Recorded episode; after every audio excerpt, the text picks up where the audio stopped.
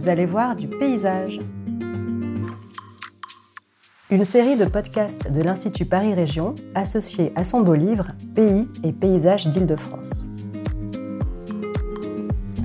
Chaque semaine, un expert de l'Institut Paris Région vous fait découvrir une des nombreuses pépites des paysages d'Île-de-France.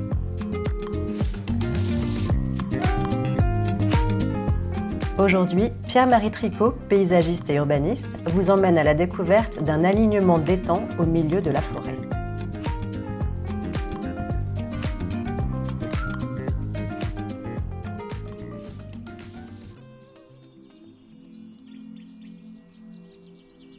Nous sommes au milieu de la forêt de Rambouillet, autrefois forêt d'Yvelines. C'est euh, une région qu'on a appelée longtemps le pays d'Yvelines, d'où le département des Yvelines a tiré son nom. Et donc on se trouve au milieu de cette forêt, de cette grande forêt de, Rambouillet, donc près de, la ville de, Rambouillet. Et au milieu de la forêt, on trouve non pas une clairière, comme on pourrait s'y attendre, mais des étangs qui sont donc entièrement entourés de lisières boisées, euh, sans qu'on puisse voir d'autres types d'occupation du sol, des, prés, des champs, etc. L'autre particularité, euh, à part d'être euh, des étangs dans la forêt, c'est que c'est un ensemble d'étangs alignés sur plusieurs kilomètres en ligne droite. C'est pas par hasard. Euh, en général, dans la nature, quand on voit des lignes droites, il y a une faille géologique ou un plissement dessous. C'est le cas. L'ensemble du bassin parisien est traversé par euh, des séries de failles euh, de plissements qui vont à peu près du nord-ouest vers le sud-est. Hein. C'est la direction principale de la vallée de la Seine, la direction donc des Champs-Élysées, de l'axe du parc de Versailles et de cette chaîne d'étangs.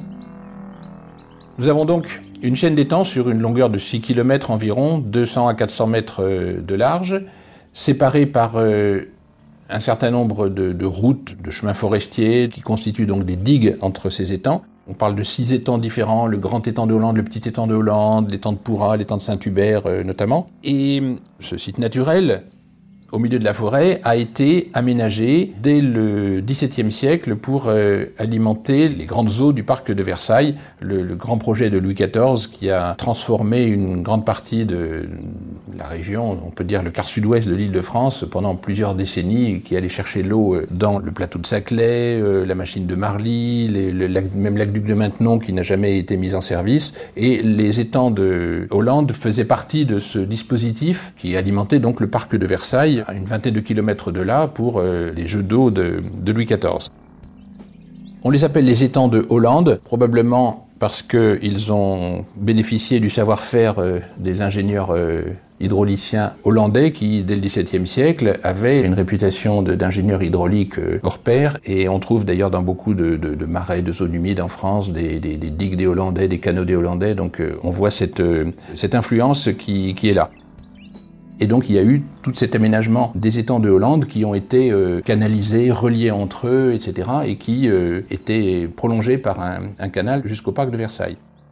Donc on a cet ensemble d'étangs séparés par, euh, différentes digues, dont certaines ont été euh, aménagées, réaménagées par la suite, donc notamment à l'époque de Napoléon. On a une digue de Napoléon euh, entre l'étang de Pourra et l'étang de Saint-Hubert, avec au bout un petit pavillon assez élégant, trace donc de l'empereur Napoléon. Et puis l'aménagement de ce site, euh, toujours d'ailleurs de façon relativement euh, respectueuse de son caractère naturel, s'est poursuivi au XXe siècle avec euh, l'installation d'une petite base de loisirs. On appelle ça base de loisirs, en fait c'est juste une, petite plage avec une baignade et des pédalos, qui est également un lieu assez singulier, assez improbable. On a une plage de sable blanc qui se trouve donc au milieu de la forêt. Pour avoir des étangs, il faut qu'il y ait une couche géologique imperméable qui retienne l'eau et puis une couche perméable au-dessus que l'eau imprègne. Donc on a des argiles qui sont euh, profondes. On est donc dans la couche géologique des sables de Fontainebleau. Hein. La forêt de Rambouillet, comme sur celle de Fontainebleau, est faite en, partie sur euh, des sables. Donc ils sont des sables blancs euh, très, très fins. Et l'eau est, piégée par la nappe d'argile en dessous et imprègne toute cette nappe de sable. Et au niveau des étangs, eh ben, on a l'eau qui affleure et le sable de Fontainebleau qui fournit cette plage que l'on trouve à cet endroit-là. Et puis également, comme c'est une zone humide, donc avec une qualité euh, naturelle assez intéressante, on a euh, des réserves ornithologiques dans ce secteur. Et donc aujourd'hui, on a tout cet ensemble qui est évidemment très protégé, à la fois pour des raisons naturelles et pour des raisons historiques, et parce que c'est un espace de, récréatif. Une forêt domaniale, euh, le parc naturel régional de Chevreuse, un site classé, toutes les, les, protections et les outils de gestion qui se conjuguent pour faire que ce site sera préservé, on l'espère, pour longtemps.